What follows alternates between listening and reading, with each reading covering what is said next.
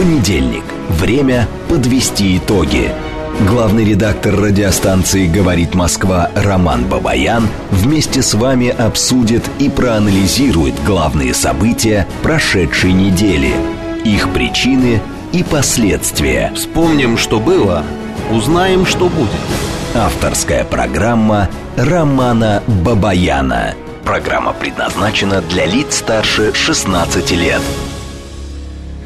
Столица России, Москве, 18 часов 6 минут. Это радио «Говорит Москва». Я Роман Бабаян, главный редактор радиостанции. Добрый вечер всем.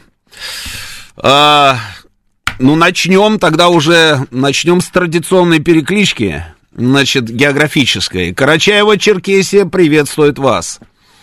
Челябинск с вами, слушаю в Италии, приветствую из Крыма Бахчисарай. Привет всем из Уфы. Но вот самое вот интересное вот это, третий подъезд от проспекта слушает. Все.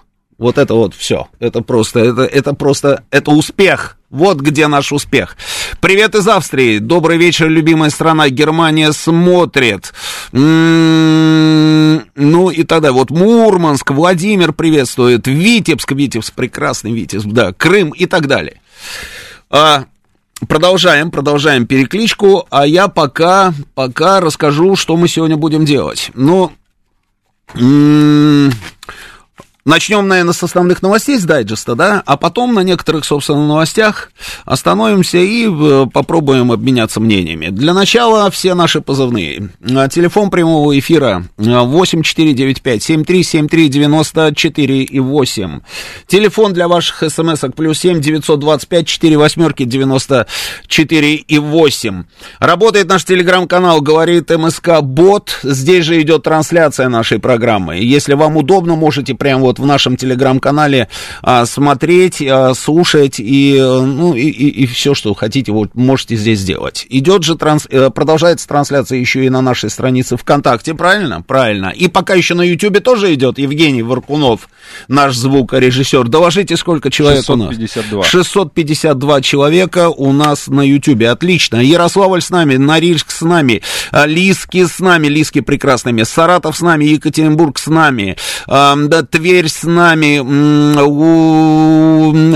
Луганская Народная Республика с нами. Вот Серджио говорит, готовы к пропаганде. Прекрасно, Серджио, прекрасно. Эм, веселый поселок слушает, Молдавия с нами, Таллин, Эстонская СССР с нами. Э, Сокольники, Воронеж, Пушкина, Йошкар-Ола, Пермь, э, Сахалин, Омск, Ульянов, Чикаго, но не мафия опять тут, да, прекрасно. Прекрасно, прекрасно, прекрасно, друзья. А, Кёльн, Калининград, а, Италия, город Лекко, Лекко, Бонджорно, Комиста, Новосибирск, прекрасно, Лос-Анджелес тоже с нами. Итак, основные, основные новости. Давайте перейдем к новостям. Значит, в Индонезии а, саммит Большой Двадцатки, на котором Россию представляет министр иностранных дел Сергей Лавров. Путин, сославшись на занятость, от поездки отказался. А, ну, в принципе, мы догадывались, что ровно так и будет. Объяснение от а, пресс-секретаря Путина, что президент нужен здесь, у него здесь дела, и поэтому он в Индонезию не поедет. Значит, в Анкаре, в Анкаре проходят переговоры между российской и американской делегациями. Вот давайте посчитаем слово «переговоры» вот в этом самом дайджесте, который я подготовил. Переговоры в Анкаре. Это раз. Правильно, Евгений? Хорошо, идем дальше. Значит, на этих переговорах, эти переговоры от нашего имени ведет Сергей Нарышкин, это служба внешней разведки. А подробности пока неизвестны. Идем дальше.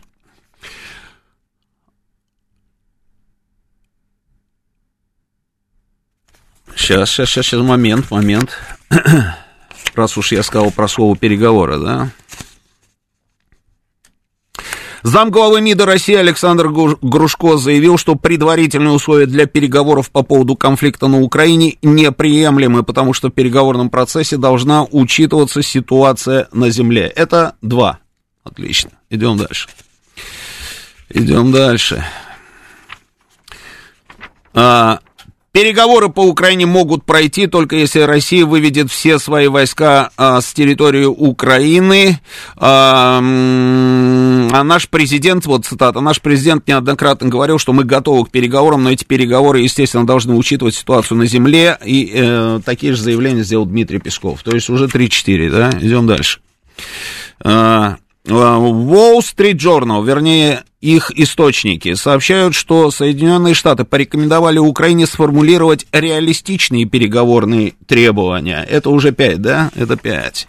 Диалог Москвы и Киева должен проходить на условиях, приемлемых для Украины, заявил в одном из своих многочисленных интервью президент Франции господин Макрон. Это уже шесть, да? Ну, диалог это переговоры, правильно? Поэтому считаем шесть. М-м-м. Ну, вот как-то так. То есть тема переговоров, она присутствует. Она присутствует в информационном поле и при этом присутствует так, что ой-ой-ой. А что за переговоры, об этом мы с вами поговорим. Ну, пока следующие новости.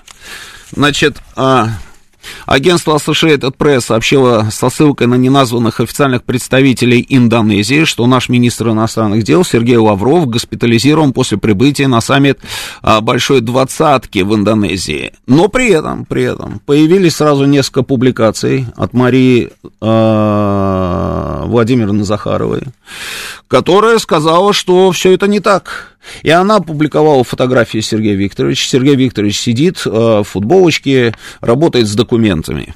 Вот, собственно, в новостях ровно про это, что Захарова отрицает эту информацию. Сам господин Лавров сообщил, что сейчас находится в отеле а, и так далее. И действительно был видео кусочек такой, где Сергей Викторович говорит о том, что все хорошо.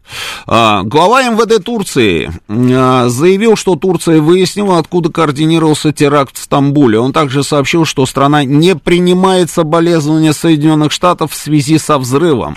По его словам, если бы террориста не задержали, он бы сбежал в Грецию. Задержанная террористка, есть ее фотографии, а, она посланница Курской значит, а, террористической организации, расположенной в Сирии. А, это все турецкие власти делают такие заявления. Следует отметить, что эм, те же самые турецкие власти отказали средствам массовой информации не только в присутствии на месте взрыва, но и вообще в праве давать какую-либо информацию. Ну, вы знаете, Случился взрыв на Истекляле. а что такое Истекляль, тоже, наверное, знаете, да, Варкунов? Евгений, ты же знаешь, что такое Истекляль, ты же там был 28 раз, нет? Не был ты там? А, ну, это типа старого Арбата нашего, да, это такая вот а, улица, которая начинается от площади Таксин, и вот она идет, идет, идет, идет в тот момент, где она где-то километра два, наверное, не больше. Она заканчивается, и дальше можно выйти к Галатекюлиси, это Галатская башня. Ты же знаешь, что такое Галатская башня. Галатская башня, да? Знаешь? Не знает. Он не знает ничего. Галатская башня, это вот, помнишь, а, парень был такой, который решил до солнца добраться с крыльями. Помнишь, он приделал себе крылья и полетел, да?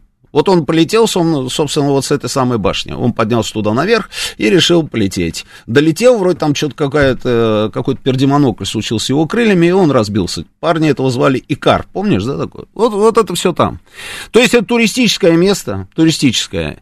А огромное количество кафешек, ресторанчиков, магазинчиков. Там находится университет, Стамбульский университет. Прям рядышком со Стамбульским университетом наше консульство а, в Турции. И вот ровно в этом муравейнике, собственно, и произошел этот самый взрыв.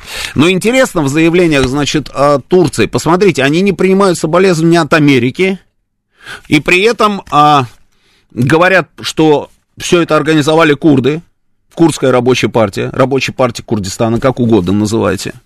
А, это та самая партия, которая на юго-востоке, собственно, ведет уже много-много лет а, вооруженную борьбу там с турецким государством.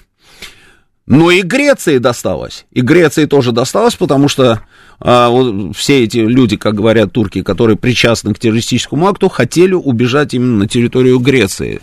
Я думаю, что, я думаю, что м- еще будет продолжение всей этой истории, потому что уж очень решительные заявления делает министр иностранных дел, министр внутренних дел, и мы ждем теперь заявления господина Эрдогана, собственно, в адрес Соединенных Штатов, или в адрес Греции, или в адрес еще чего-нибудь. Так, а, послание президента России Путина Федеральному собранию будет оглашено до, 22, до конца 22 года. Это заявление Пескова. Точной даты пока нет. А, но еще 10 ноября стало известно, что в Кремле уже приступили к подготовке послания на президента Федеральному собранию. Так, э, дальше, дальше, про переговоры, это я уже все зачитал, зачитал про переговоры. Так, так, так, так. Что еще вот такого вот интересного у нас? Ну, Зеленский приехал у нас в Херсон. Ну, это интересная новость, как ты думаешь? Вот Варкунову не нравится, но, тем не менее, это новость. Зеленский приехал в Херсон. Из Херсона получаем много разных а, картинок, фотографий, ну и так далее. Да, вот, Башкирский академический театр драмы эм, убрал из своего репертуара спектакль «Зулейха открывает глаза». Свое решение администрация театра объяснила тем, что автор одноименного романа, это Гузель Яхина, мы помним ее, знаем, да, не поддерживает проведение специальной военной операции, что не совпадает с мнением работников театра. В сообщении говорится, что учреждение поддерживает специальную военную операцию, которую Россия была вынуждена проводить на Украине. Также там отмечается, что театр призван пропагандировать единые для российского народа духовные ценности, но мир в котором на протяжении восьми лет неонацисты и фашисты убивают братский нам народ, для нас, деятели культуры, неприемлем. И ранее гастрольные выступления отменили в Челябинске и Оренбурге. А Евгению Варкунову категорически нравится эта новость. Ну, теперь давайте... Да, вот видите, да. Вот те, кто вот у нас подключился к трансляции, все, наверное, видят, да, как себя ведет Евгений Варкунов. Значит, э, про визит Нарышкина от меня, от «Говорит Москва», ждут инфу. Мне это льстит. Но я не волшебник, я только учусь. Честное слово, пока ничего не могу про это сказать. Я догадываюсь, может быть, о чем-то. Я думаю, что мы все вместе о чем-то догадываемся. Только не можем понять, не можем понять, о чем именно. да, потому что совершенно непонятно, как все это, как все это может вообще в принципе выглядеть. Читаю вот сообщение, им всем надо объяснять и много что. Э, на территории Украины нет ни одного российского солдата. Где российский солдат, там Россия не понял. Ладно, это сообщение. Да, Самара смотрит, да, прекрасно. Краснодар смотрит, Ганновер э, слушает. Значит, ну, конечно, безусловно, безусловно, главная новость это э, все, что связано с Херсоном. Однозначно. И даже те самые переговоры, про которые я говорил, и не только я говорил, и Замминистра наш говорил про это, и пресс-секретарь президента об этом говорил. И официальный представитель нашего МИДа об этом тоже говорила. Это все так или иначе связано с Херсоном. Значит, началось с чего? Началось с доклада генерала Суровикина, министру обороны. Главное из доклада Суровикина, а, давайте напомню, значит, что он сказал. Он сказал, что ситуация стабилизирована за счет мобилизованных и добровольцев. Значит, нарастили боевой численный состав и создали дополнительные резервы. Пресечены попытки наступления ВСУ на Купянском и Краснолиманском направлениях. На Донецком направлении разгромлена группировка противника на правом берегу реки Бахмутки, южнее Артемуска. Город активно блокируется с южного направления. Мы когда слушали этот доклад, я вот свои эмоции передам. Я слушал, да, и вот а, какие-то вещи мне нравились. Вот это все мне нравилось. Идем дальше. На восточных окраинах Артемовска идут уличные бои. Мне это тоже нравилось. Идет наступление для освобождения населенных пунктов Маринг, Первомайск. Мне это понравилось. На южно-донецком направлении завершается освобождение Павловки. На сегодняшний день официально, собственно, она уже и зачищена, и под нашим контролем. Это мне понравилось. За октябрь ВСУ потеряли свыше 12 тысяч военнослужащих, 18 самолетов, 12 вертолетов, 6 ЗРК, более 200 танков, 21 э, э, систему залпового огня. Уничтожено порядка 350 наемников. Нам это тоже понравилось. Российские потери в 7-8 раз меньше, чем у противника. И вот тут, вот тут, э, начинается то, что нам не понравилось. Херсон и прилегающие населенные пункты не могут полноценно снабжаться и функционировать. Жизни людей постоянно в опасности. Я как только услышал а, вот это все, я понял сейчас, что, что будет дальше говорить наш а, генерал. Потому что он же предупреждал, что, скорее всего, будут приняты какие-то непростые решения. А, и все, я сразу все понял. Я думаю, многие из нас это поняли. Все желающие в Херсонской области, более 115 тысяч человек, покинули район боевых действий. Целесообразно организовать оборону по барьерному рубежу реки Днепр, по левому берегу реки. Вот и все. И дальше мы с вами, дальше мы с вами наблюдали, ну как наблюдали? В информационном плане. То есть мы видели, как наши перебрасывают нашу группировку на левый берег. Ночью этого дня в информационных каналах, в соцсетях началось что-то страшное. Значит, вбросили информацию, один героический там э, человек вбросил информацию, что 20 тысяч наших солдат и офицеров, они вот-вот будут уничтожены, потому что их расстреливают ракетами всевозможнейшими ровно в тот момент, когда они подошли к переправе.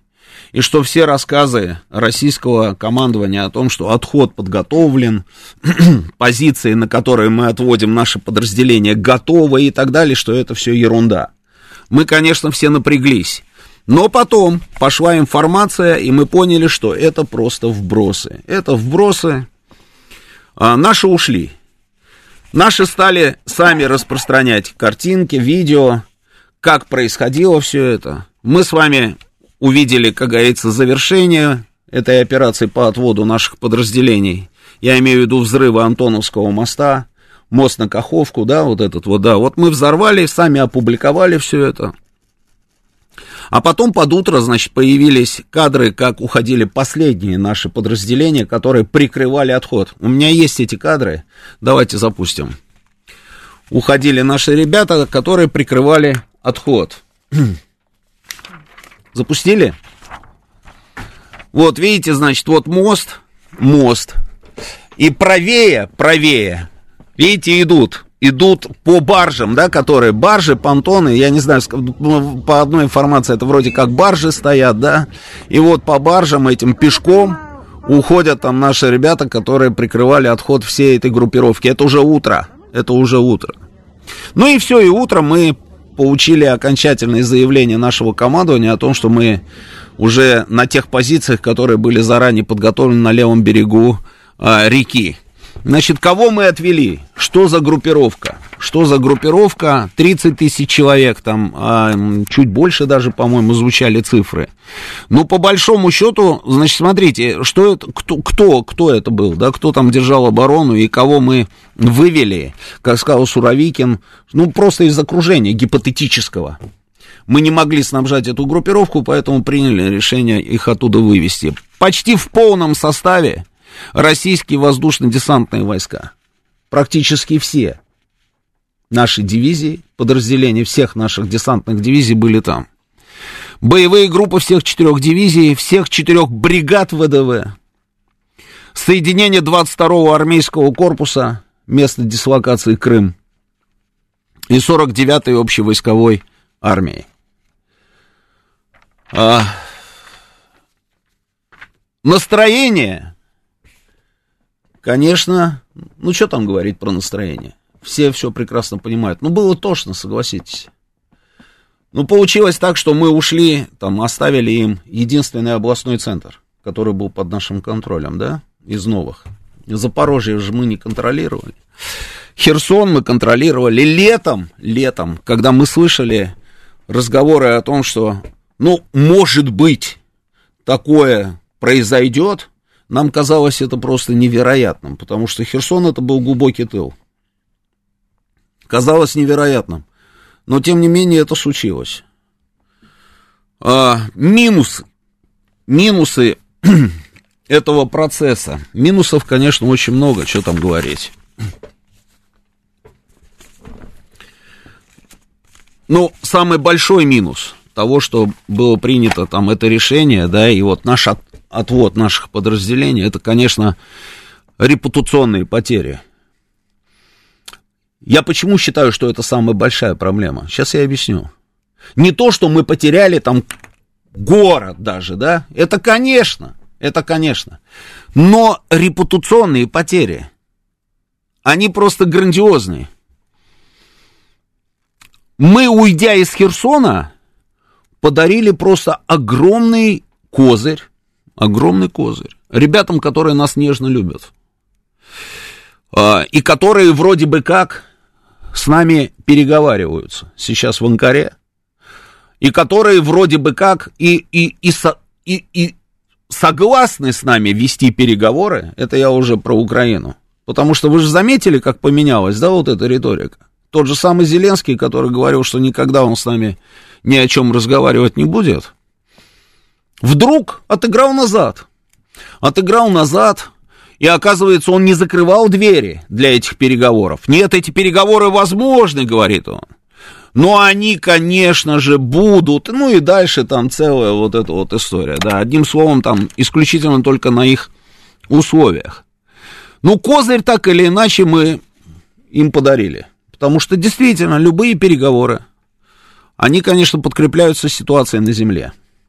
Мне было как минимум странно услышать ровно в этот самый момент заявление а, нашего представителя МИДа о том, что мы по-прежнему готовы к переговорам с учетом всех существующих реалий сегодняшнего дня. Ну, я, конечно, был не в восторге от этого заявления, но тем не менее, да, про эти переговоры, я говорю, мы еще поговорим.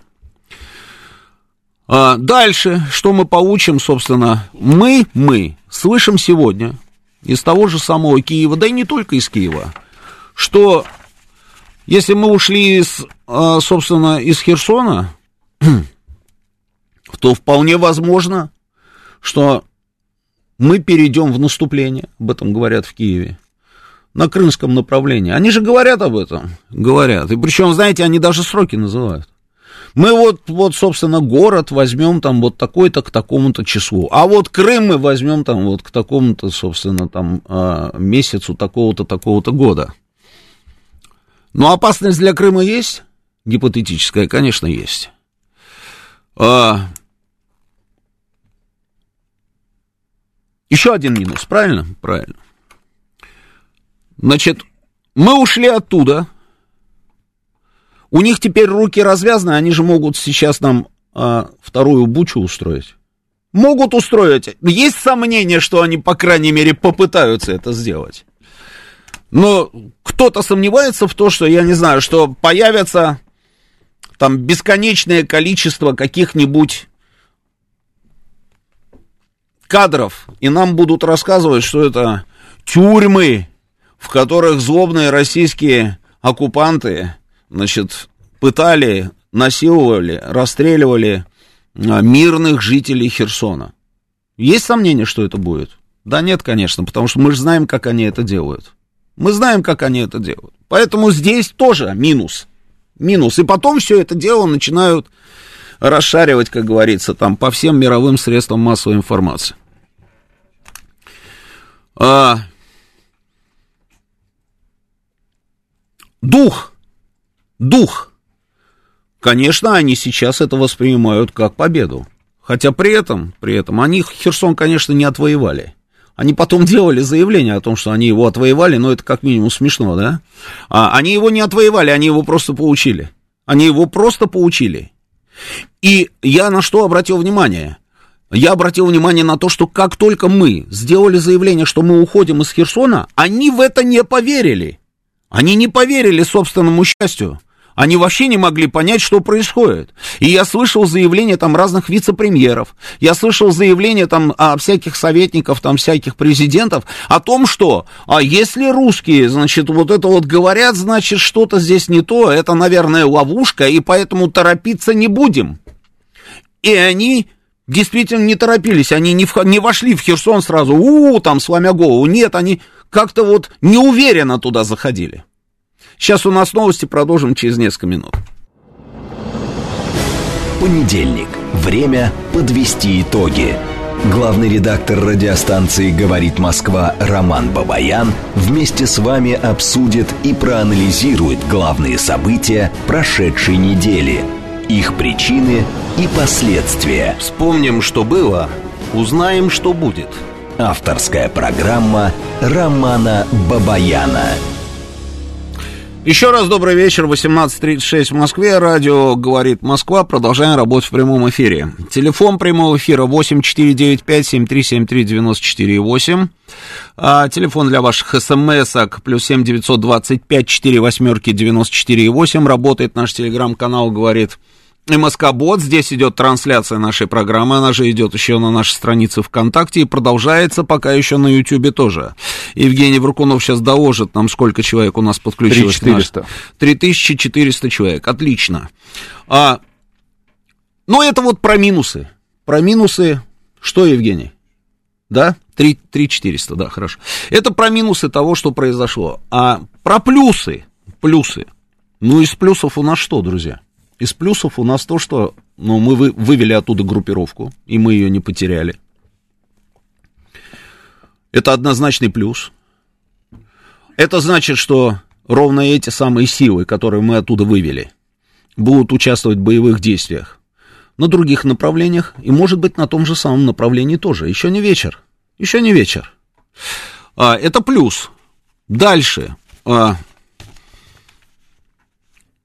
я вообще считаю, что вот знаете, а, как говорил один мой знакомый, ищи позитив. Говорить о том, что все пропало, все плохо, это легко. Ищи позитив, это значительно сложнее. Позитив в чем вообще в принципе всей этой истории, связанной с специальной военной операцией? Мы нащупали, наконец мы увидели, где у нас слабые места. Мы же нащупали это и увидели. Со снабжением были, там были проблемы, мы теперь, значит, 24 на 7 пытаемся закрыть все эти проблемы со снабжением нашей группировки. Я имею в виду и технику, и не технику, и обмундирование, и все остальное. И мы работаем реально в этом направлении. Это плюс, это плюс. А, национал-предатели уехали многие, и мы не могли их выкурить здесь десятилетиями. Они что хотели, то и творили. Занимались подрывной деятельностью в открытую, еще смеялись над нами, на всеми. Очень многие из них уехали. Не все, очень многие уехали. Это плюс? Да, я считаю, что это плюс.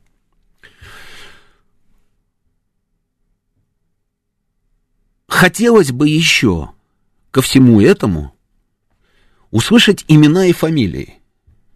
Имена и фамилии людей, из-за которых у нас произошло то, что произошло. Я разговаривал с несколькими во- высокопоставленными военными, и они все в один голос говорят, что в принципе, в принципе, они бы в Херсон вообще не заходили бы. Если бы проанализировали бы всю вот эту вот историю, то вот этот вот сценарий, который мы с вами сейчас видим, с невозможностью снабжения группировки, с опасностью того, что будет подорвана плотина и все это будет затоплено и так далее. Это же все просчитывается. И если бы это все просчитали бы заранее, туда не надо было бы вообще входить. И мы бы с вами сегодня вот так вот, собственно, и не переживали бы. Мы же не переживаем по поводу того, что у нас Днепропетровск не в составе там России, что там нет нашей группировки. Но ведь нет, мы же туда вошли более того, хочу понять, зачем мы провели референдумы и зачем мы присоединили эти регионы, потому что если бы этого не было бы, была бы совершенно другая реакция наша с вами. Разве это не так? Это ровно так. Поэтому я хочу услышать имена и фамилии людей, которые рапортовали на самый верх о том, что э, нас встретят с цветами. Ну, образно говоря, Киев за три дня – Потому что именно в этом, на мой взгляд, самая большая проблема. И мы сейчас разгребаем. И Суровикин разгребает ровно это. Вы думаете, вот генерал Суровикин, у которого, как его называют, генерал скорая помощь, да? Генерал Армагеддон? Генерал скорая помощь. Почему скорая помощь? Потому что вот такая вот ситуация, да. И вот он пытается из этой ситуации, имея те ресурсы, которые он имеет, имея все, вот все то, что у него в графе дано, он пытается, собственно, из этой ситуации сейчас выйти, для того, чтобы потом, собственно, мы решали наши задачи. Но этой ситуации бы не было бы, если бы все изначально было бы просчитано. Значит, не просчитали. Значит, хочется, я говорю еще раз, услышать имена и фамилии тех, кто не просчитал. Я надеюсь, я, может быть, мы, мы с вами этого и не увидим, не дождемся, но я надеюсь, что, что мы дождемся этого момента, когда мы, наконец, поймем, из-за кого, благодаря кому, в кавычках, собственно, случилось то, что случилось. Почему вся страна там, как говорится, несколько дней а, ночей не спала и ну и так далее. И параллельно с этим я вижу заявление, например, Пригожина. Это же все вот ровно про это. Заявление Пригожина, достаточно резкое заявление, ну вот в его, собственно, стиле, да?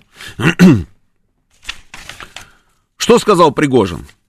Он сказал, что среди бизнесменов и российской политической элиты находится много недобитых либералов и агентов Запада, но ждать им осталось недолго. То есть, типа, мы их зачистим. Вот цитата. «Осталось ждать совсем недолго, когда этих либералов уничтожат», сообщил Пригожин и продолжил. «Но кроме них существуют явные агенты Запада, люди, которых надо судить за измену Родине. И мы их можем легко узнать по наглой рыжей морде с гладко сбритыми недавно усами». Это то, о чем мы с вами все время, как говорится, говорим, что где-то кто-то там пытается что-то там протолкнуть, свой какой-то местечковый гешефт получить, но при этом, собственно, ставятся под удар интересы государства. Да,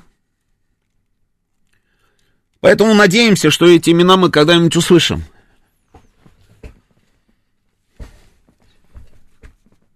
Шестая это, пятая, какая это колонна? Я даже не знаю. Уже там пора, по-моему, уже, как говорится, ставить точку со всеми этими колоннами.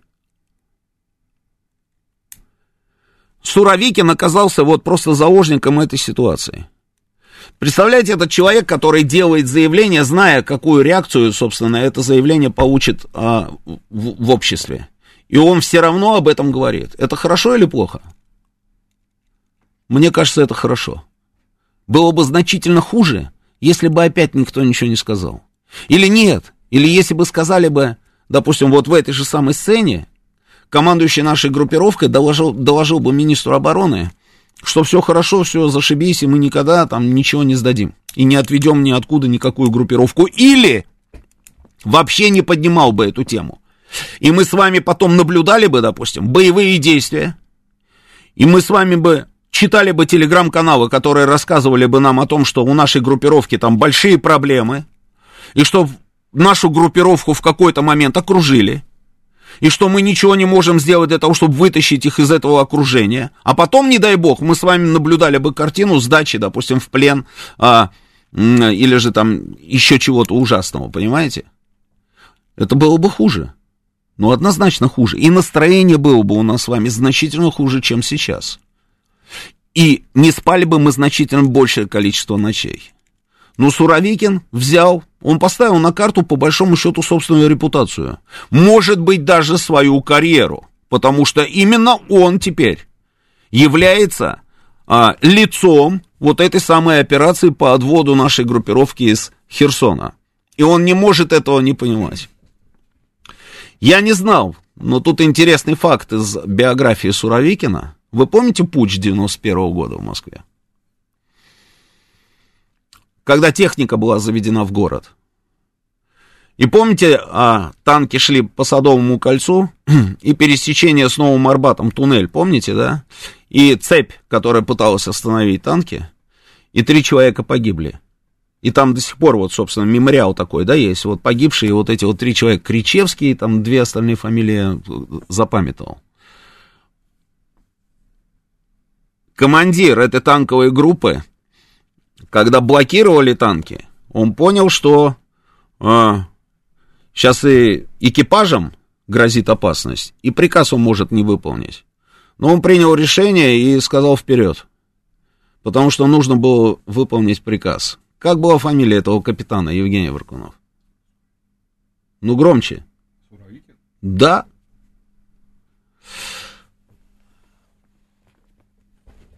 Я надеюсь на то, что он знает, что он делает. Решение было бесконечно трудное для него, и очень рисковое. Но он, тем не менее, на это пошел. И поэтому я уверен, что я знаю, что он делает. Теперь, что касается сопутствующих вещей. А, ситуация, вот меня спрашивают 2036, тупиковая в Херсоне. Нет, я не считаю, что она тупиковая в Херсоне. Почему она тупиковая? Она не тупиковая. Война еще не закончилась. Или специальная военная операция, кому как нравится. А, еще не вечер. Да и потом, знаете, вот, назовите мне на самом деле. Ну, действительно, так и есть. Я не знаю почему, но вот мы какие-то вот такие вот странные люди. Мы никогда ничего, ни одну войну нормально не начинали, да? У нас всегда вот как-то, вот да, вот, вот как-то, а потом раз и все. Но это ладно, это не будем уходить в историю, в историю не пойдем. Просто я к тому, что на самом деле еще не вечер, это точно совершенно. Но что меня напрягает? Меня напрягают бесконечные разговоры про переговоры. Вот это меня напрягает. Потому что, ну, нет ничего более вредного – чем все эти разговоры про переговоры и сами переговоры, которые идут. И вот этот вот Салливан, который туда-сюда, значит, а, летал, летал, летал, летал, а потом мы от кого-то там узнаем, что оказывается, идут, идут эти переговоры. И что они даже и не прекращались, насколько я понимаю, по крайней мере, очень многие эксперты об этом говорят, что эти переговоры не прекращались. И что мы пытаемся как-то там что-то там с, с этими американцами договориться. И что и было же огромное количество публикаций, что вся эта история, связанная с Херсоном, это как раз результат вот этих вот самых договоренностей, которые мы предпочитаем называть договорником. Я не верю ни в какой договорняк. Вот если честно, в договорняк я не верю. Что такое договорняк? Договорняк это реализация каких-то планов в интересах узкой группы там товарищей, которые нам совсем не товарищи. Я не верю в это. Потому что я не, не могу понять, что это за товарищи такие у нас всемогущие. А, не вижу таких товарищей всемогущих, которые могут свой интерес реализовать и при этом, собственно, поставить под удар интерес государства российского. Нету таких товарищей. Поэтому в договорняк не верю. В договоренности, в договоры, в переговоры но это другая немножечко история, и мне это тоже не нравится.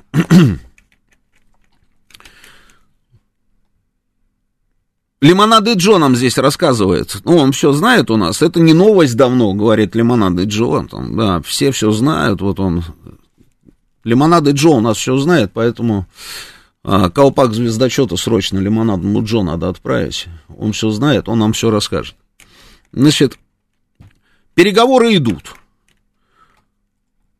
Что за переговоры? Голову сломал.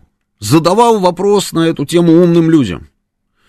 А, говорю, скажите, пожалуйста, как, а как мы, в принципе, о чем мы с ними разговариваем?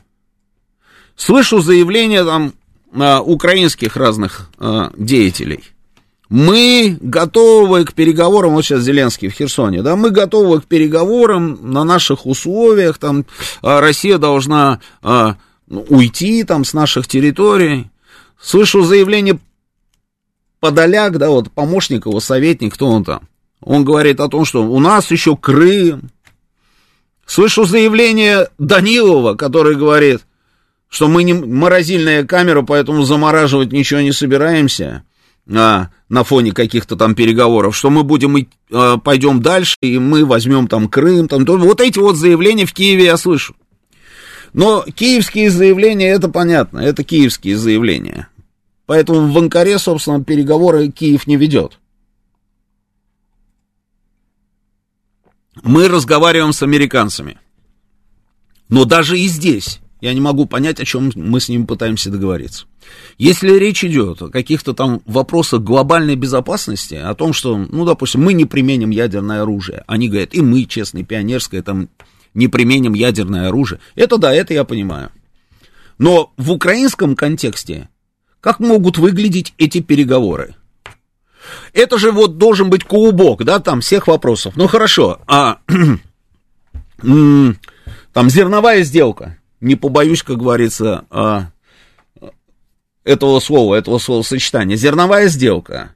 Мы все голову с вами ломали и не могли понять, да, а в чем, собственно, наш интерес, да, этой зерновой сделки, если мы так упорно, собственно, в нее возвращаемся. И даже вот пролонгировали, не пролонгировали, ну, неважно, в общем, да, она продолжается, эта зерновая сделка. Потом вроде бы как стала появляться информация, что в обмен на наше участие в этой зерновой сделке они дают возможность нам торговать, собственно, нашим а, зерном и нашими удобрениями. И вроде бы как первая партия ушла в Малави.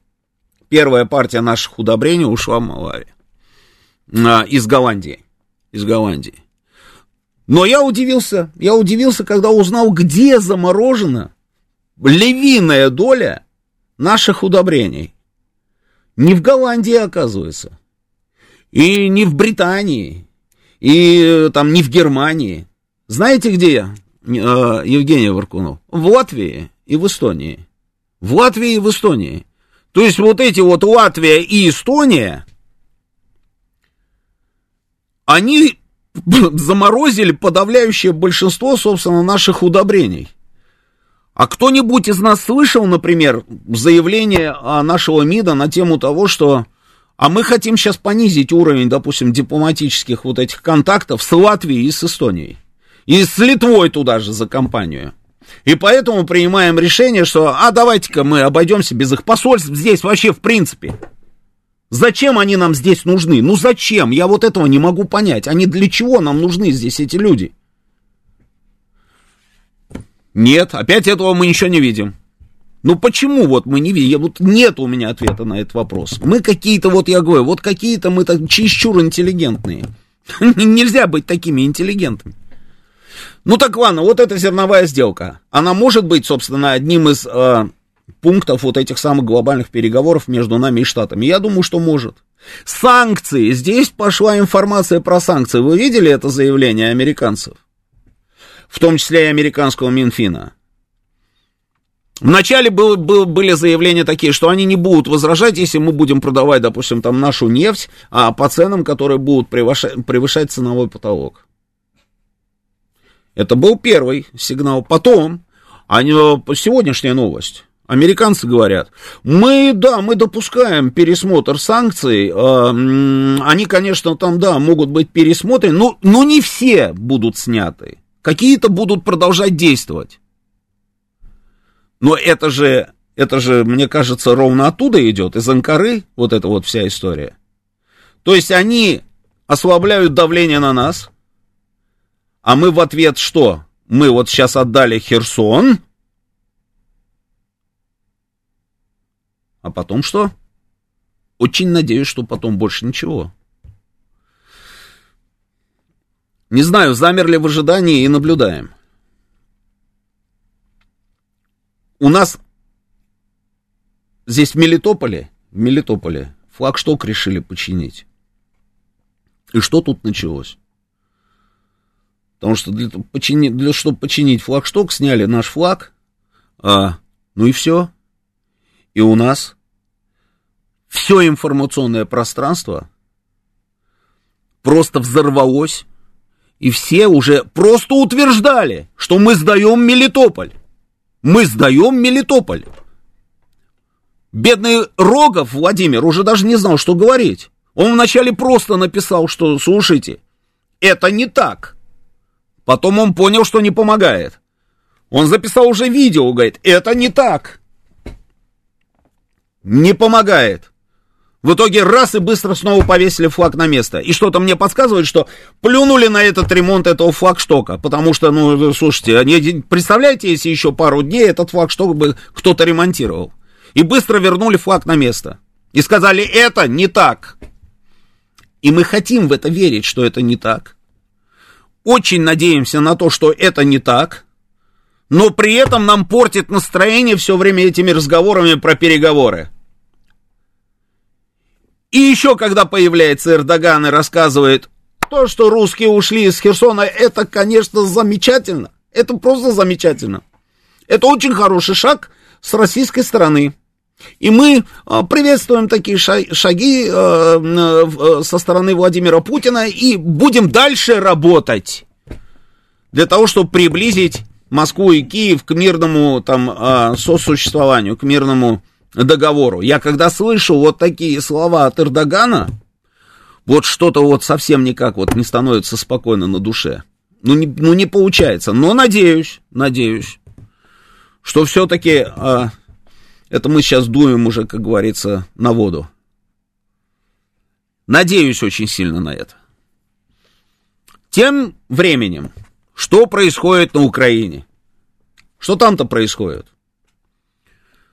Они могут до бесконечности долго нам рассказывать о том, какие они, вау, крутые, они сейчас там вот пойдут на Крым, там еще куда-то они пойдут. Тут договорились до того, что они уже, а, ВСУшник, помню, видел, да, это видео, да? ВСУшник какой-то там а, убогий рассказывал о том, что они уж чуть ли не до Москвы там собрались идти. Что угодно они могут нам об этом говорить, а, но на самом деле там все очень плохо. И это не потому, что я выдаю желаемое за действительное. Нет. Не поэтому. А потому, что об этом пишут их телеграм-каналы. Их телеграм-каналы опять об этом пишут. Нет, конечно, можно предположить, что все их телеграм-каналы это кремлевская пропаганда, да, лимонадный Джо. А, но почему-то у меня сомнения. И тем не менее, значит, их каналы пишут следующее.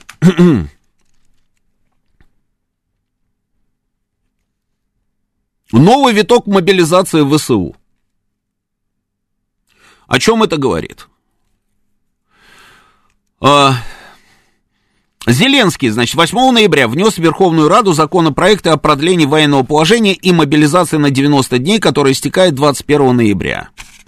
А, Замминистра соцполитики Виталий Музыченко пообещал проверки внутренних беженцев на предмет состояния на воинском а, а, учете. В городах Украины опять развернулась практика вручения повесток на улице и транспорте, чего не было а, в последнее время.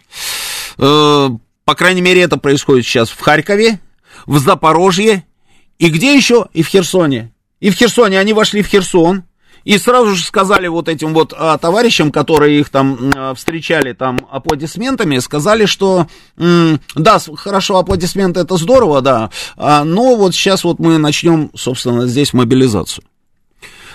За 8 месяцев еще одна информация. Оттуда же. За 8 месяцев украинская призывная система не работала в полную силу. Вручение повесток не означало вступление в ВСУ и было лишь обязательством явки в военкомат. В итоге, в итоге, очень многие просто бросили, пустились в бега. А сейчас решили просто всерьез их отовсюду, где найдут, как говорится, взять и отправить на передовую.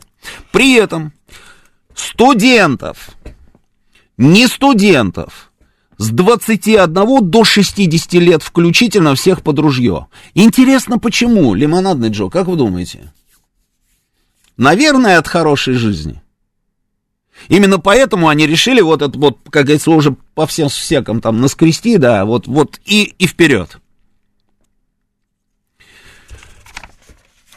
Дальше.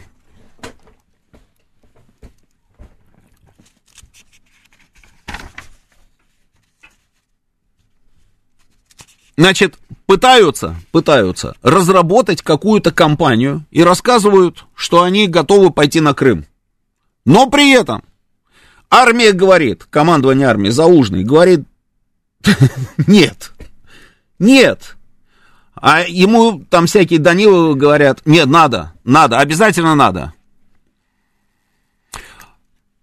Он говорит, нет, лучше остановимся, заморозимся. За 3-4 месяца каких-нибудь там а, будем вести какие-нибудь вялотекущие переговоры, там наладим а, процесс обмена там ранеными, убитыми там и так далее. Может быть, даже там по какой-нибудь формуле всех на всех, это у них там мечта такая. А там периодически будем постреливать, но ни в какое направление, это наступление не пойдем, потому что нам будет кирдык. Ему говорят, не, ну слушай, не, ну как, ну нам надо, нам надо. То есть единства нет в тех рядах, настроение, настроение в войсках, как они сами говорят, а, не очень. Ситуация с экономикой швах, с энергосистемой отвратительная. И при этом, при этом, а, у нас есть люди, которые пытаются разгонять историю, и я наблюдаю это на протяжении вот как минимум последних нескольких дней, о том, что Украина сильнее нас, и что она может нас победить. Да, лимонадный Джо? Ну, это просто идиотизм. Этого просто быть не может по определению. Давайте сейчас новости продолжим через несколько минут. Понедельник. Время подвести итоги. Главный редактор радиостанции «Говорит Москва» Роман Бабаян вместе с вами обсудит и проанализирует главные события прошедшей недели, их причины и последствия. Вспомним, что было, узнаем, что будет. Авторская программа Романа Бабаяна. Программа предназначена для лиц старше 16 лет. 19.06 в Москве, это радио «Говорит Москва», я Роман Бабаян, продолжаем работать в прямом эфире, телефон прямого эфира 8495-7373-94,8, телефон для ваших смс-ок, плюс 7 925, 4 восьмерки 94,8, работает наш телеграм-канал «Говорит МСК Бот», вижу все ваши сообщения, так же, как и, смс-ки вижу, здесь продолжается трансляция в нашем телеграм-канале нашей программы, она же идет еще еще и на нашей странице ВКонтакте, и на Ютьюбе пока еще тоже идет. И сколько там у нас э, зрителей сейчас? 4700. 4700 человек, отлично.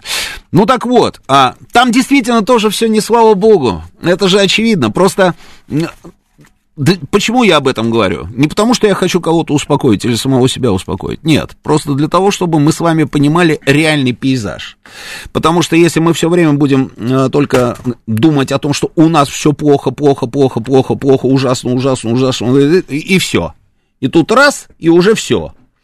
Нет, нужно следить за ними, смотреть, какие настроения у них и что у них тоже происходит. Там катастрофа, реально. Позиции, которые у них, они тоже с трудом удерживают. Несмотря на все на эти вот, э, ну, там, я не знаю, поставки, вот, вот это вот все, что туда идет, несмотря на то, что там есть какие-то наемники, людей не хватает. Именно поэтому, собственно, они сейчас, вот я говорю, всех пытаются поставить под ружье. Именно поэтому. Потому что потери колоссальные. И про эти потери там знают все. Они не знают точных цифр. Но они знают, что потери колоссальные. Именно поэтому там запретили вот эту публикацию всех этих кладбищ с этими флагами, не флагами там и так далее. Но они все равно об этом знают. Потери колоссальные. Поэтому а, в случае нашего наступления у них тоже не очень большой ресурс. И еще большой вопрос, смогут ли они удержать позиции.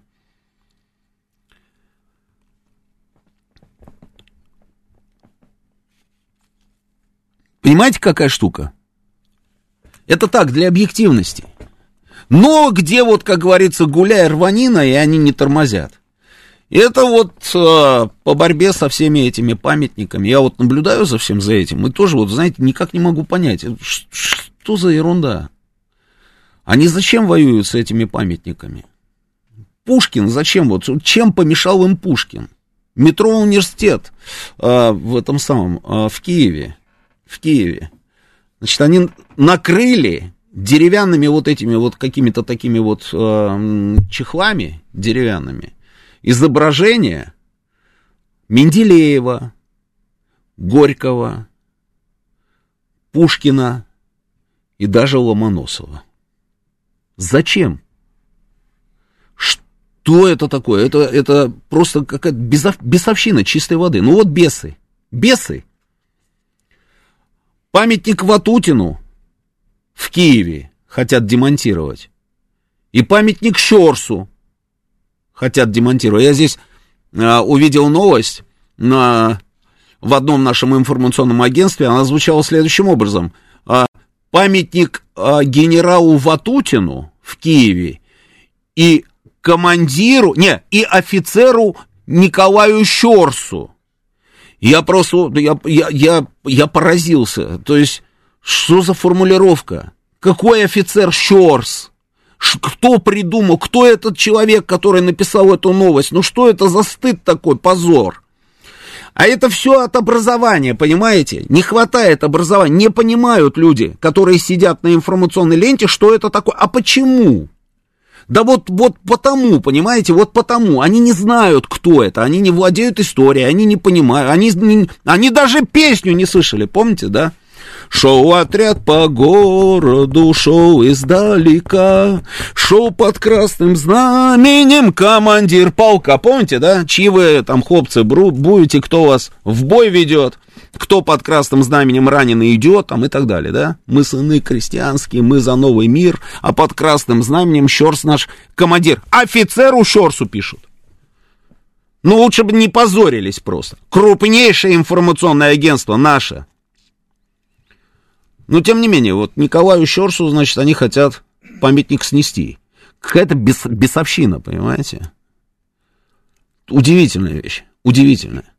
При этом значит, мы сами разгоняем, мы сами разгоняем вот это вот бесконечное видео о том, как, о том, как встречают ВСУшников в Херсоне. Вот это меня тоже просто поражает. Мы зачем сами это делаем? Мы кому помогаем вообще в принципе? Ну, мне кто только не прислал, знаете, вот пересылка сообщений, как, как встречают ВСУшников в Херсоне. Я смотрю и понимаю, что, ну, в принципе, не очень-то и много людей там, по большому счету, их встретил в Херсоне. Не потом уже к вечеру картинки, которые они там публиковали, и то непонятно, что за картинки, я не знаю. А, реальные, нереальные, потому что одни пишут одно, другие пишут другое. Но вот в тот момент, когда они входят в Херсон, там вообще, как говорится, людей два с половиной инвалида, грубо говоря. Но все же пересылать начинают друг другу эту историю. Какие цели мы преследуем? Мы что хотели этим сказать? И знаете, такие ехидные комментарии. 87 там или сколько-то, там 90 там процентов на референдуме проголосовало за то, что... А вот, типа, вот смотрите, какая картинка. И чего? Зачем мы это делаем? То, что они это делают, это понятно. Зачем они это делают, это тоже понятно. Но мы-то сами зачем им помогаем? Ну неужели мы такие вот туповатые все, что не понимаем, что это на самом деле а, просто обычный патрон в информационной, собственно, войне? Ну что, ну неужели это непонятно? Это же понятно, да, это же элементарно. А потом, что мы там нового увидели с вами? Ну что-то новое произошло в этом мире? Ну вот у меня есть кадры, собственно, как, как встречают доблестных солдат ВСУ на Украине. Запускай. Немецкий киножурнал «Новости недели». Украина. Да. Население с почестями встречает немецких солдат ВСУ встречают. большевистского ИГА. Вступление в Бомаршаны. И здесь вооруженные силы Германии приветствуют как освободители от большевиков. Вооруженные силы Украины приветствуют. Жестокий голод. Хлеб и соль в знак гостеприимства. На кадрах немецкой кинохроники Западная Украина радостно встречает оккупантов. Солдаты вермахта обещают украинцам европейскую жизнь и процветание. Украинские националисты горячо приветствовали новых союзников. Ну, убирайте, ладно, всю эту гадость. Европейскую сытую жизнь и процветание они обещают. Что-то новое случилось в этом мире? Чему мы удивились? И вот на этих кадрах, которые еще немцы там снимали, там людей больше. Они настригли это все по всей Украине. А здесь Херсон. И мы сами отправляем друг другу эти сообщения. Мне присылает приятель мой, я звоню, я говорю, ты зачем вот это вот делаешь? Причем я же вижу, что это сообщение переслали. То есть ему тоже кто-то прислал. Кто прислал? А мне там какой-то знакомый прислал. А он, он прислал тебе прямо вот это сообщение? Нет, переслал мне. Понимаете, какая штука? И понеслась эта цепочка. А кто у нас будет стоять там под номером один в этой цепочке, как вы думаете? Это же для этого делается. Вот мне Иван пишет, нет, не туповатый, подожди секунду, я прочитаю. Я думаю, что большинство людей не туповаты, а просто очень сильно расстроены и переживают. Ведь про Херсон, как нас уверяли, что Херсон не отдадут. Эта боль, она очень сильно ударяет, в том числе по возможности рационально мыслить. А, да, да, Иван, я понимаю, что это больно. Я понимаю, что тошно на душе. Это все понятно. То же самое, те же самые эмоции у меня. Это все понятно. Но, во-первых, про Херсон нам с вами сказали. В, перв... в, само... в самое первое заявление было Суровикина. Было это заявление, что могут быть приняты трудные решения. Но ведь говорили же, говорили. Но уже это случилось. Но мы же пытаемся пересылками всех этих сообщений и вот, эти, вот этими истерическими постами там а, в тех же самых телеграм-каналах, например, истерическими постами, ну, честное слово, то есть можно было просто, как говорится, так долго и не писать ничего некоторым товарищам. Можно было просто написать «Все пропало!» Восклицательный знак «Россия умерла!» Два восклицательных знака. Но нет, вот начинаем там, значит, расписывают, расписывают. Ну вот, ну а как же так, ну вот что и так далее. Ну понятно, да. И сидят где-то ребята в Киеве и аплодируют нам, что мы своими руками, собственно, пытаемся раскачать ситуацию в нашей же собственной стране. Что, не так, что ли? Открытым текстом говорят, они сами об этом пишут, что у них просто стратегия раскачать ситуацию, внушить недоверие, а неуверенность, и чтобы вот эти вот настроения все пропало, как говорится, привели к тому, чтобы мы а, что-то сами с собой сделали. Просто банальный расклад. Ну давайте, да, хотите помочь в этом направлении этим нехорошим товарищам? Давайте поможем. Поэтому будем пересылать все эти сообщения. Если нет, ну давайте немножко успокоимся. Да, ну вот так случилось, что теперь делать? Но еще не вечер. Ну, надежда, она умирает последней же, правильно? Я, например, надеюсь, что еще не вечер. Но очень, очень бесят меня просто все эти переговоры. Потому что не знаю повестки. Вот если бы я знал бы повестку этих переговоров, ну, конечно, была бы другая реакция. А я повестки переговоров не знаю. И я узнаю про эти переговоры от кого угодно. От кого угодно узнаю про переговоры.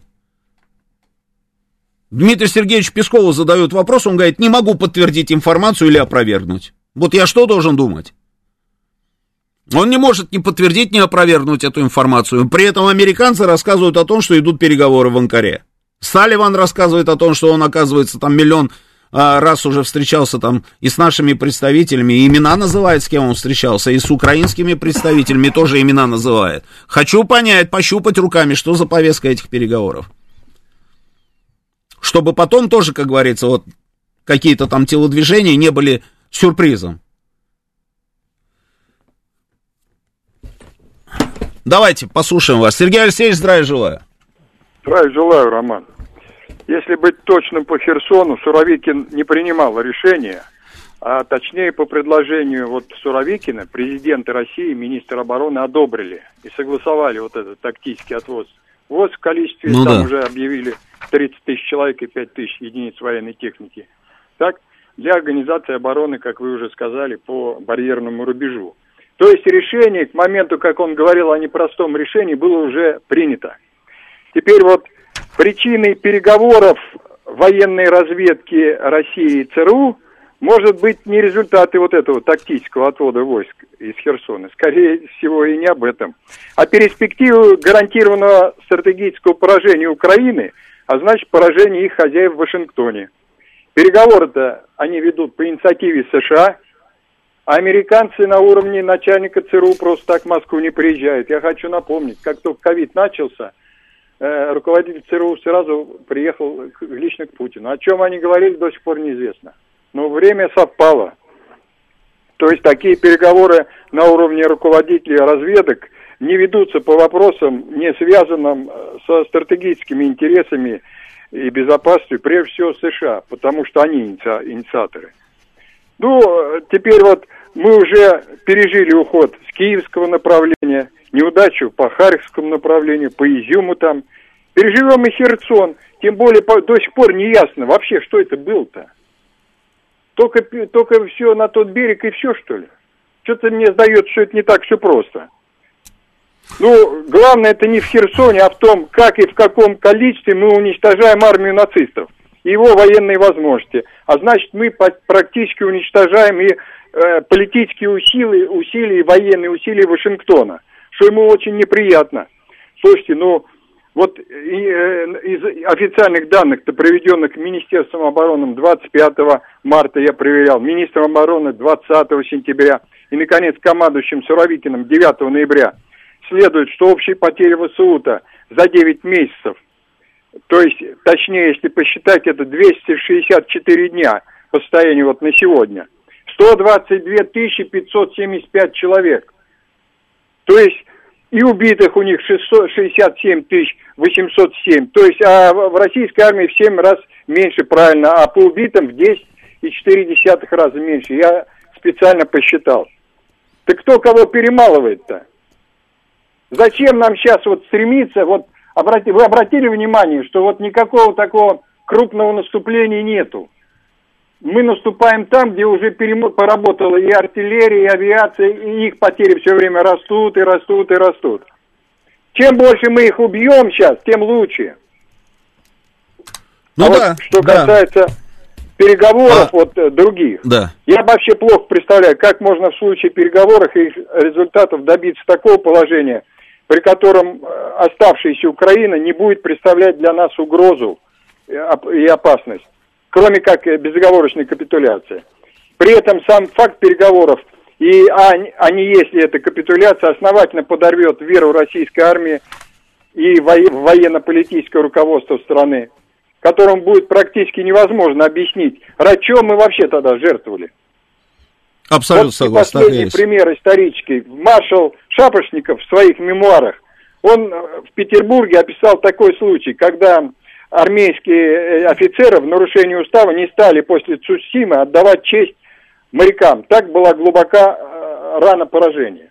Так же и тут произойдет. Если вот переговоры не будут именно э, как бы вестись в рамках капитуляции. Да, спасибо, Сергей Алексеевич. А, да, переговоры по запросу американской стороны. Я тоже об этом думал. И а, здесь наши позиции совпадают. Американцы бы не суетились, если бы не подкрался бы жареный петух. Зачем, в принципе, инициировать какие-то переговоры? Зачем им, в принципе, это надо, если, предположим, и так все в шоколаде? Логично? Логично. А я же поэтому и сказал, что если это вопросы глобальной безопасности, я понимаю, вопросов нет. Нужно об этом поговорить и, как говорится, друг друга заверить, что здесь ничего, как говорится, не угрожает ни им, ни нам. Но так надо просто сказать, понимаете? Я говорю, нужна повестка. А, очень, очень я надеюсь на то, что, да, действительно, вся вот эта вот украинская история, ну и в частности, допустим, херсонская история, это не в рамках этих самых переговоров. Что, а, потому что, например, на Украине, да, их телеграм-каналы, они писали как? Они, слушайте, действительно, русские вроде бы отошли на левый берег и Херсон оставили. Нет, это стопроцентный договорняк. Это вот я вам передаю то, что они писали, это стопроцентный договорняк. Но тогда и они начинают прессовать офис президента Зеленского с требованием, чтобы он рассказал, что он обещал взамен. Понимаете, да? Что он обещал взамен? А это разгонялось несколько дней. Вот ровно вот этот вот пресс информационный, там на офис президента, там на Зеленского, на них там все арестующие задавали. Что, что вы пообещали взамен русским, потому что вот, там тоже, видите, какая штука?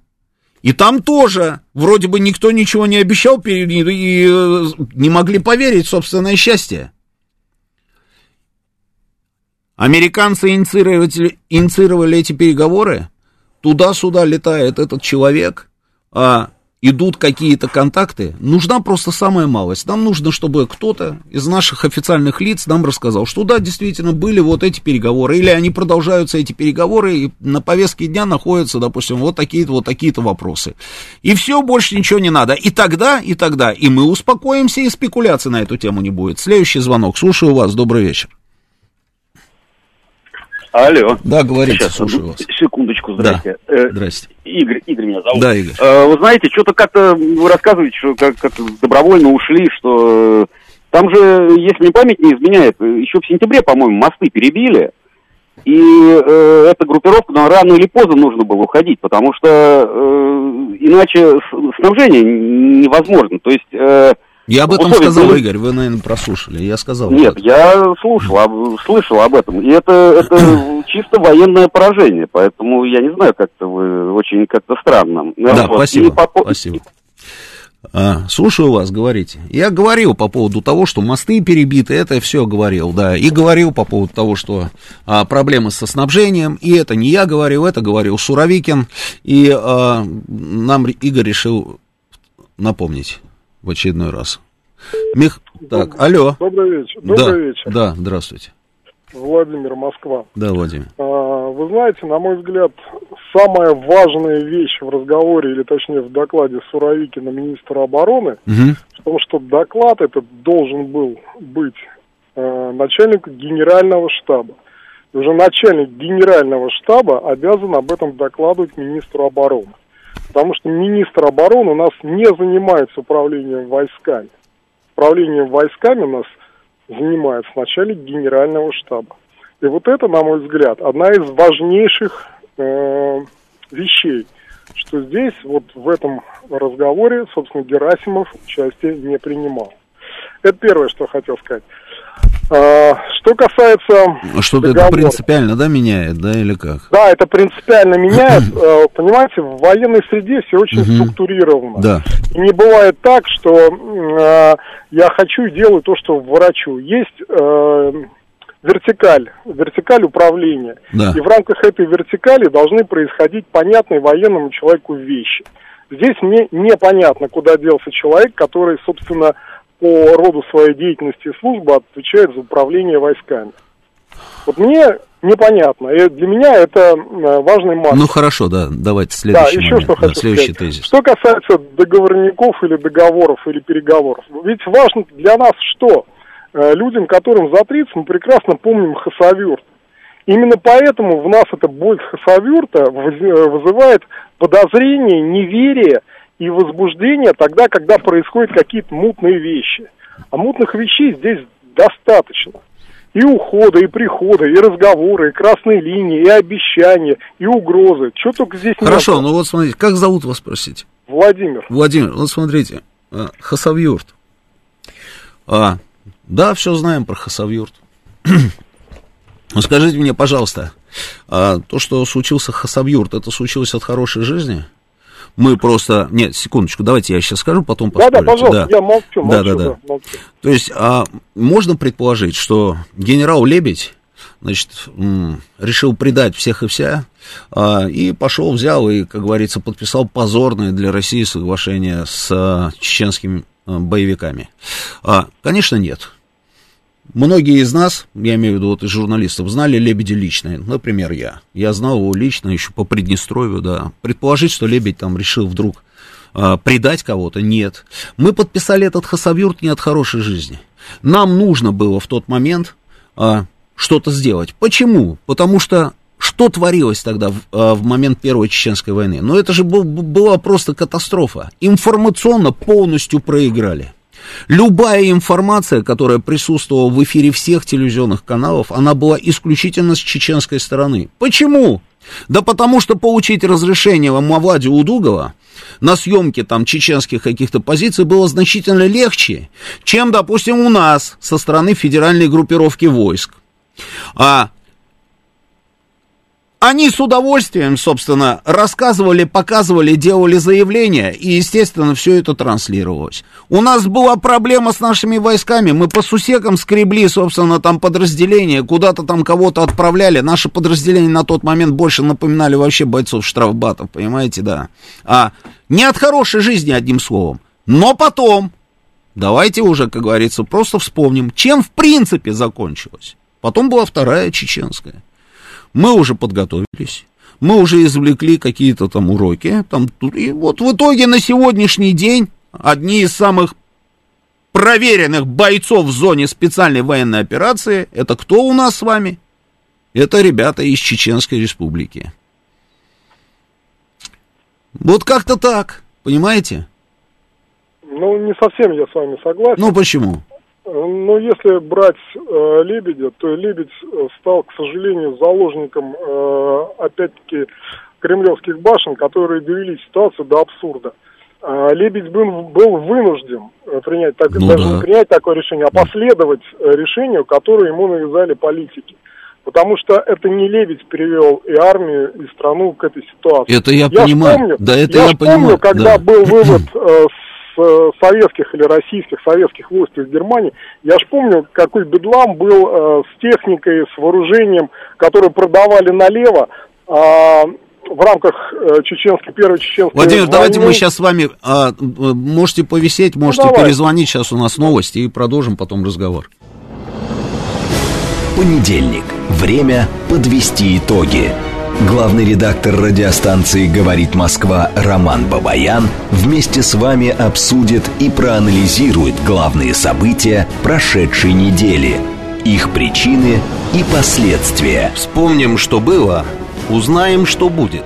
Авторская программа Романа Бабаяна. 19.37, это радио «Говорит Москва». Продолжаем работать в прямом эфире. Я Роман Бубаян. Телефон прямого эфира 8495-7373-94 и 8. Телефон для ваших смс-ок плюс 7 925 4 восьмерки 94 и 8. Работает наш телеграм-канал «Говорит МСК Бот». Здесь же продо- продолжается трансляция нашей программы. Она идет еще у нас на нашей странице ВКонтакте и пока еще на Ютубе. Она тоже идет, и там на данный момент 4800. 4800 а, человек смотрит нашу трансляцию. Вижу все ваши, ваши сообщения. Вот стратегический инвестор у меня спрашивает, Роман, а вы не чувствуете свою ответственность за сегодняшний психоз людей? Ведь вы тоже убеждали нас, что все идет хорошо и по плану. А стратегический инвестор, я вот что-то не помню, когда бы я говорил, что все идет по плану. Почему? Потому что я не знаю, какой план конкретно. Это раз. Во-вторых, а, я категорично разве заявлял, что все идет хорошо? Я, наоборот, регулярно вам, собственно, говорю о том, что не нужно психовать. Что я говорю? Что не нужно психовать. Нужно держать себя в руках, спокойно относиться к тому, что происходит, потому что еще не вечер. Я надеюсь, что все будет идти действительно хорошо. И а, что, э, убеждал, убеждал там, я, я, оказывается, должен быть еще и ответственным за какой-то психоз. М, ну, вот как-то так стратегический инвестор. Хорошо, нехорошо, я говорю вам следующее, что мы все равно побеждающая страна. Однозначно. Однозначно. Мы приросли территориями, мы увеличили а, число своих граждан. И еще, подождите, я вам говорю, это еще не конец. Это еще даже, можно сказать, и не до конца начала. А, кстати, тут я уже, по-моему, повторил Путина, да? Что мы еще не начинали, да? Да, он то же самое говорил, да. Ну, так оно и есть. Так оно и есть. Потому что наш ресурс, наш ресурс значительно больше и круче, чем их. Вот и все. И они лучше нас с вами это знают. Так, давайте еще, ладно, почитаю какие-нибудь сообщения. А зачем тогда людей обнадеживали референдум? Многих сейчас убьют, пишет Рафаэль. Я про это говорил. Рафаэль, вы же слышали, наверное, на- слушаете нас с самого начала, я про это говорил. А, что, может быть, поторопились. Если да, то тогда дайте имена. Кто? Кто делал доклады, кто убеждал, кто, собственно, там привел к тому, вот что мы получили на данный момент. Дайте имена. Хотелось бы, собственно, чтобы эти люди а, ответили за то, что они ввели в заблуждение, за то, что они а, докладывали там с учетом, выдавая желаемое за действительное, что они руководствовались, там, я не знаю, шапкозакидательскими какими-то настроениями, еще чем-то, да. И, ну, вот, вот, вот хочу просто, чтобы этих людей наказали. Да, здесь я согласен. Многих сейчас убьют. Здесь я с вами не согласен, Рафаэль. А, Мы провели эвакуацию людей оттуда. Давайте вспомним, что происходило на Харьковском направлении и как сейчас это все происходило здесь. Те, кто уехали, уехали. Тот, кто остался, тот остался. Ну, может быть, это был сознательный выбор тех, кто остался. Потому что, например, те же самые а, источники, которые нам рассказывали о том, что у нас 20-тысячную группировку сейчас ухайдокают на переправе, а, а те же самые источники, которые нам рассказывают и все остальное, вот то, о чем я вам говорил, пересылают друг друга, как говорится, вот эти вот сообщения. Ровно те же самые источники нам задолго до того, как а, украинцы вошли в Херсон, стали рассказывать о том, что мы там бросили всех, и что люди просто не знали о том, что идет эвакуация, и их оттуда не вывезли. И вот сейчас туда зайдут, значит, вот эти вот каратели и начнут всех подряд расстреливать. Они там уже устроили что-то. Они же даже открыто об этом говорят, что они сейчас будут выявлять коллаборантов.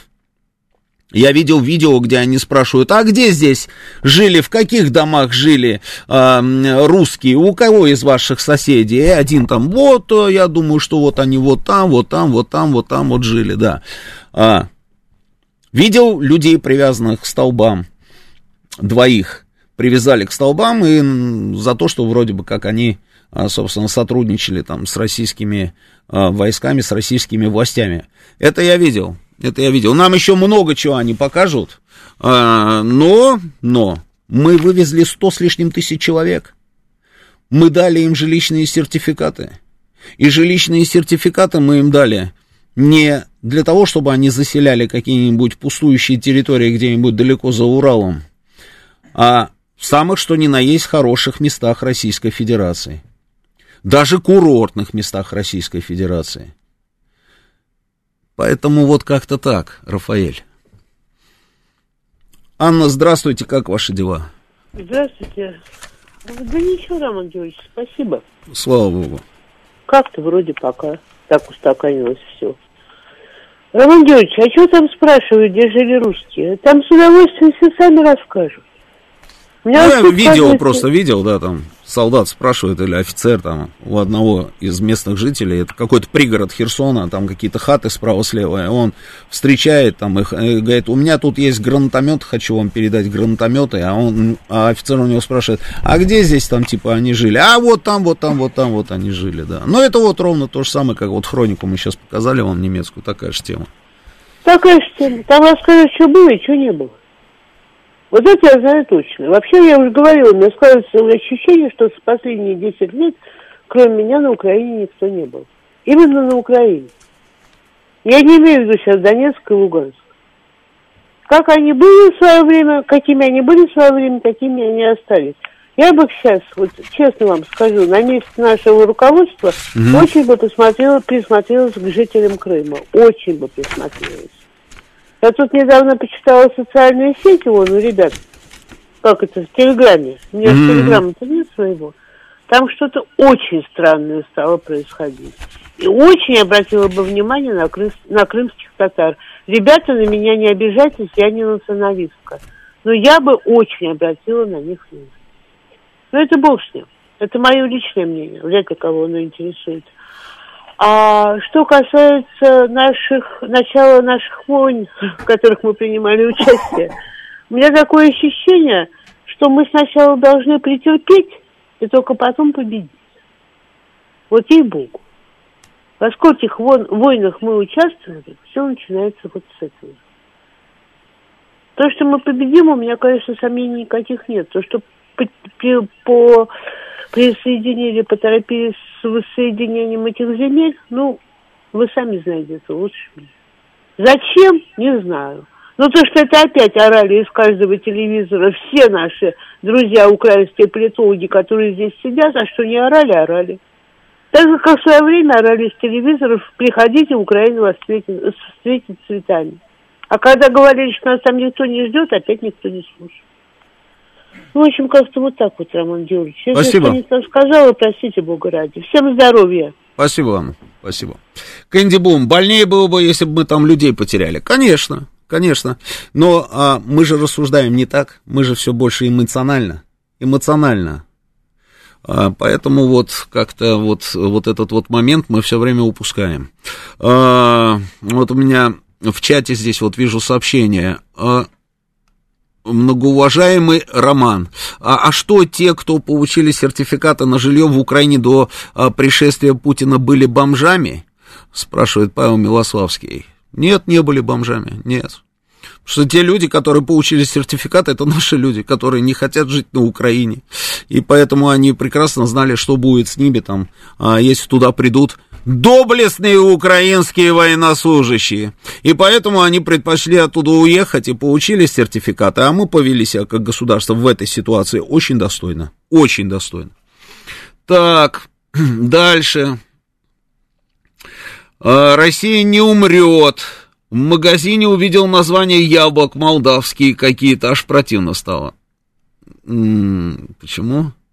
А, в каком-то телеграм-канале были скриншоты, а, что у них в хохлочатах были методички. Ну, понятно, что были методички, это же и не нужно даже ждать скриншотов, потому что тематика, стилистика и а, иллюстрация всех этих публикации, они практически идентичные были. Ну, вот практически идентичные. А мы же еще и включались в этот самый процесс и пересылали по-быстренькому дук-дук-дук-дук, чтобы у- улучшить им показатель, собственно, распространения вот этой вот всей истории. Эм, большой минус, Варек-Марек э, пишет, что мы... Не убегайте. Так, большой минус, что мы не знаем, что нашей стране, нашему руководству нужно как конечная цель. Почему не знаем? Знаем. Почему не знаем? А, кстати, по поводу а, конечной цели. Вот Дмитрий, Дмитрий Анатольевич, Дмитрий Анатольевич, по словам зампреда Совета Безопасности, значит, наша страна в одиночку сражается с Западом, защищает своих граждан. Хочу напомнить, говорит он, что именно Россия возвращает и уже вернула исконные земли, а не наоборот. И это возвращение продолжится.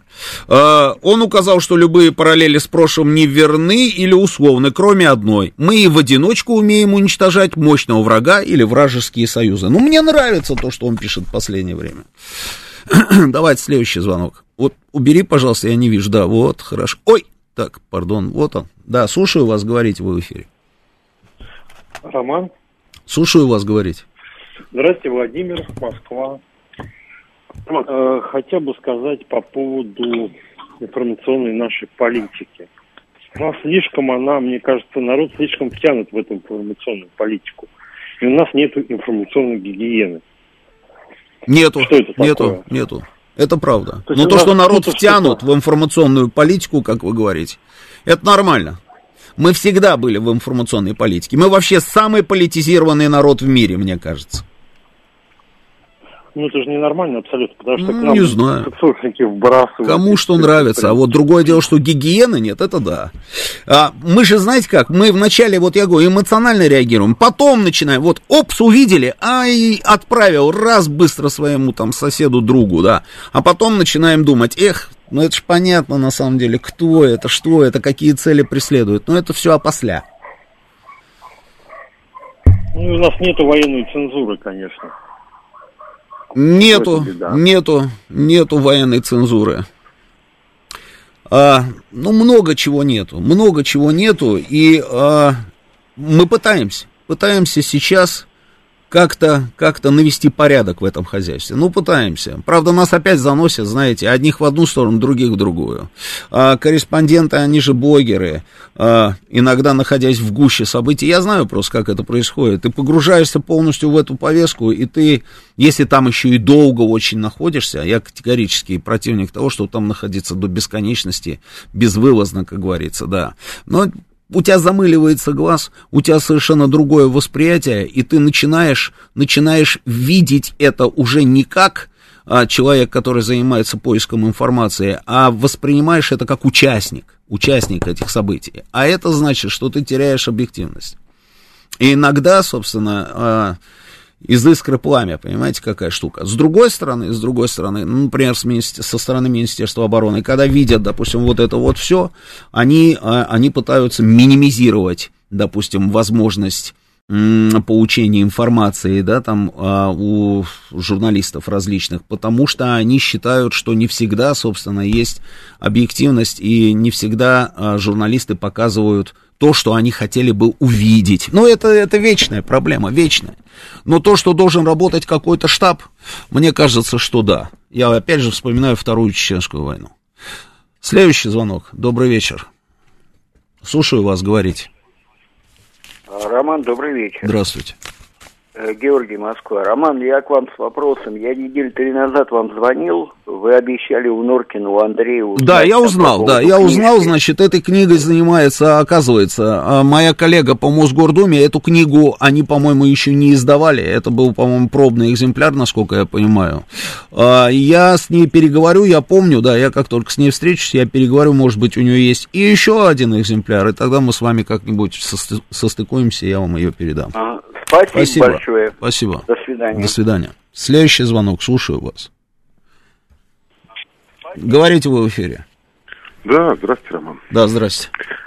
Ну, я чуть-чуть в сторону, так сказать, э, такой, вам вопрос хочу задать. Вот смотрите, ну мы с вами примерно ровесники, вот вы являлись свидетелем, так сказать, определенных событий на постсоветском пространстве и и по Кавказу и так далее. Правильно? Правильно. Да, И по Средней Азии. Правильно? Правильно. да.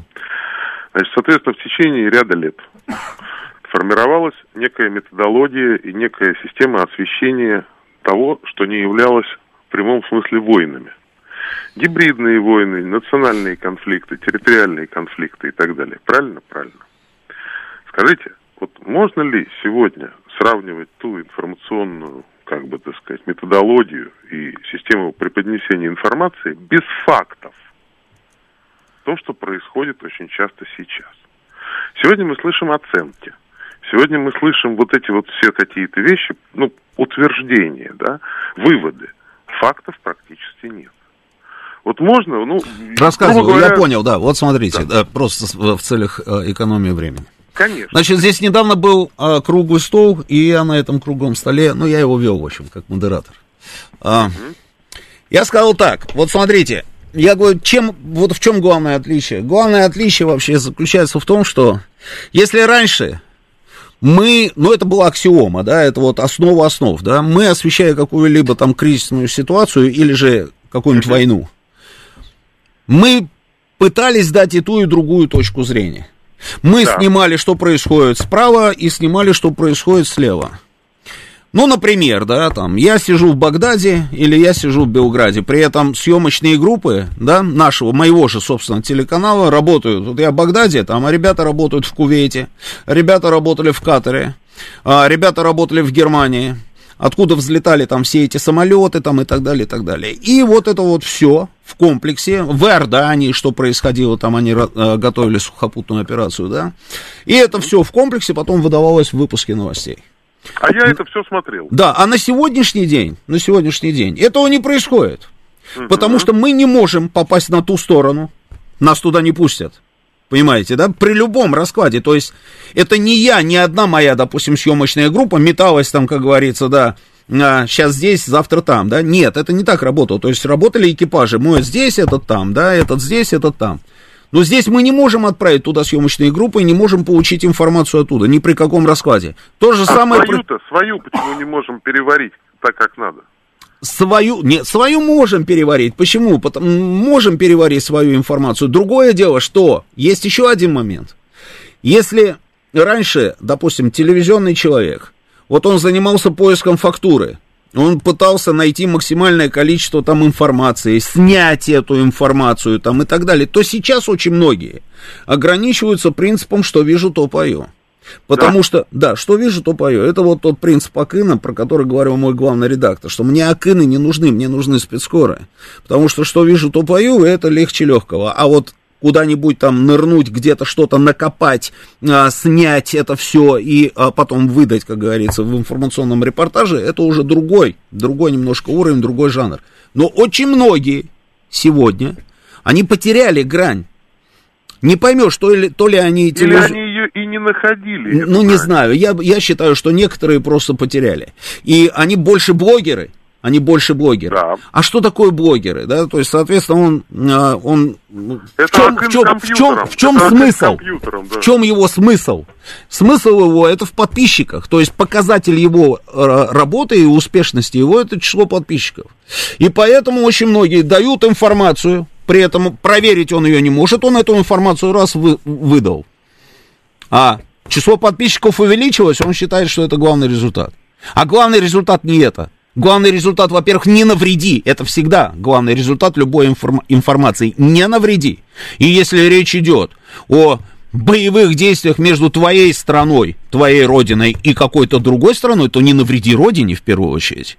Но когда мы начинаем подыгрывать той же самой повестке и разгонять какие-то панические настроения о том, что мы потеряли уже бригаду морской пехоты, мы же это вот совсем недавно видели.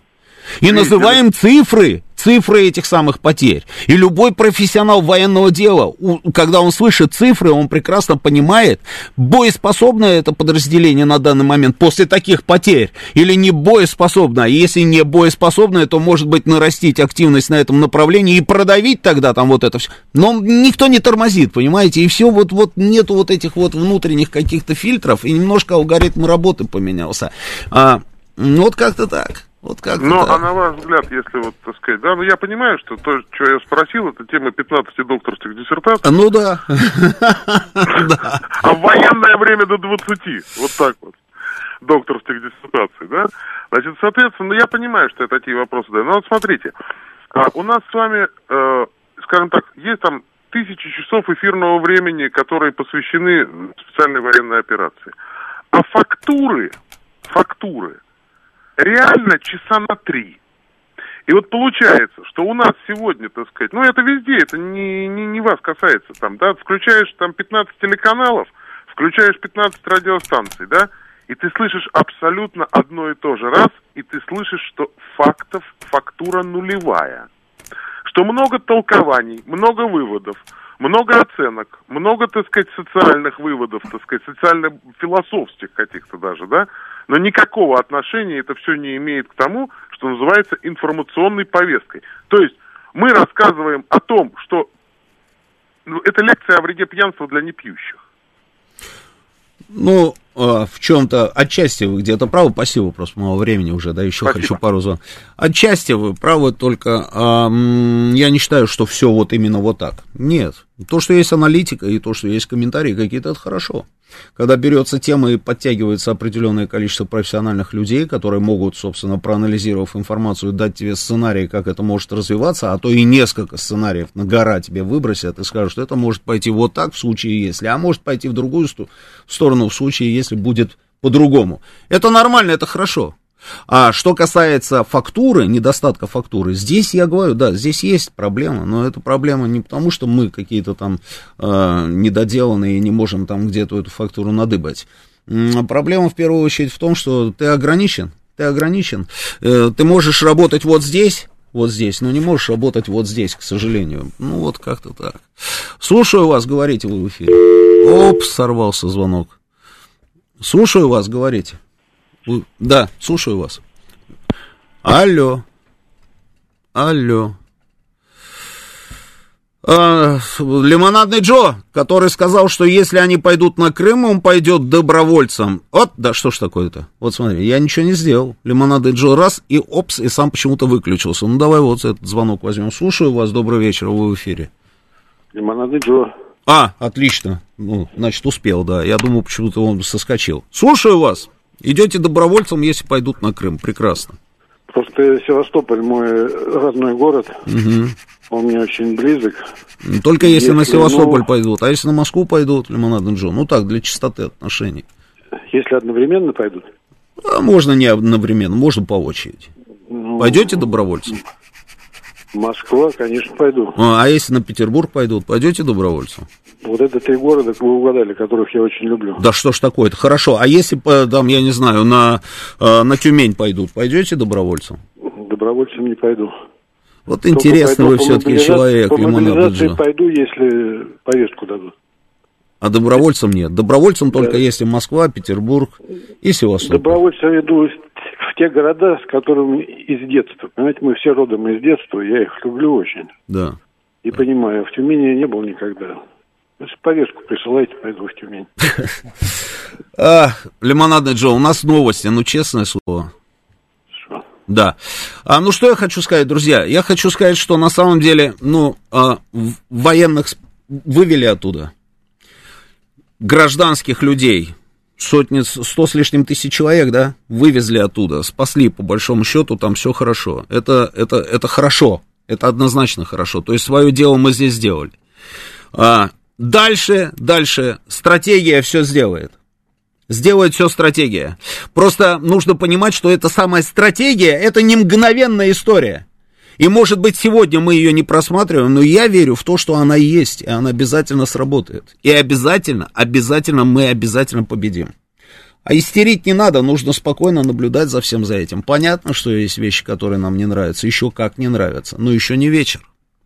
Сразу после нашей программы, значит, новости, после новостей. Два Георгия расскажут вам, Георгий Бабаян и Георгий Осипов, расскажут про футбол, потом будет военный курьер, Александр Сладков и Галим. Нет, Сладкова не будет опять? Что такое? Сладков у меня доиграется. Он отдыхает у нас, да? Да, я знаю, что он отдыхает. Ну хорошо, Галим Вергасов вместе с гостем. Гость очень интересный. А, ну все, спасибо, сейчас новости.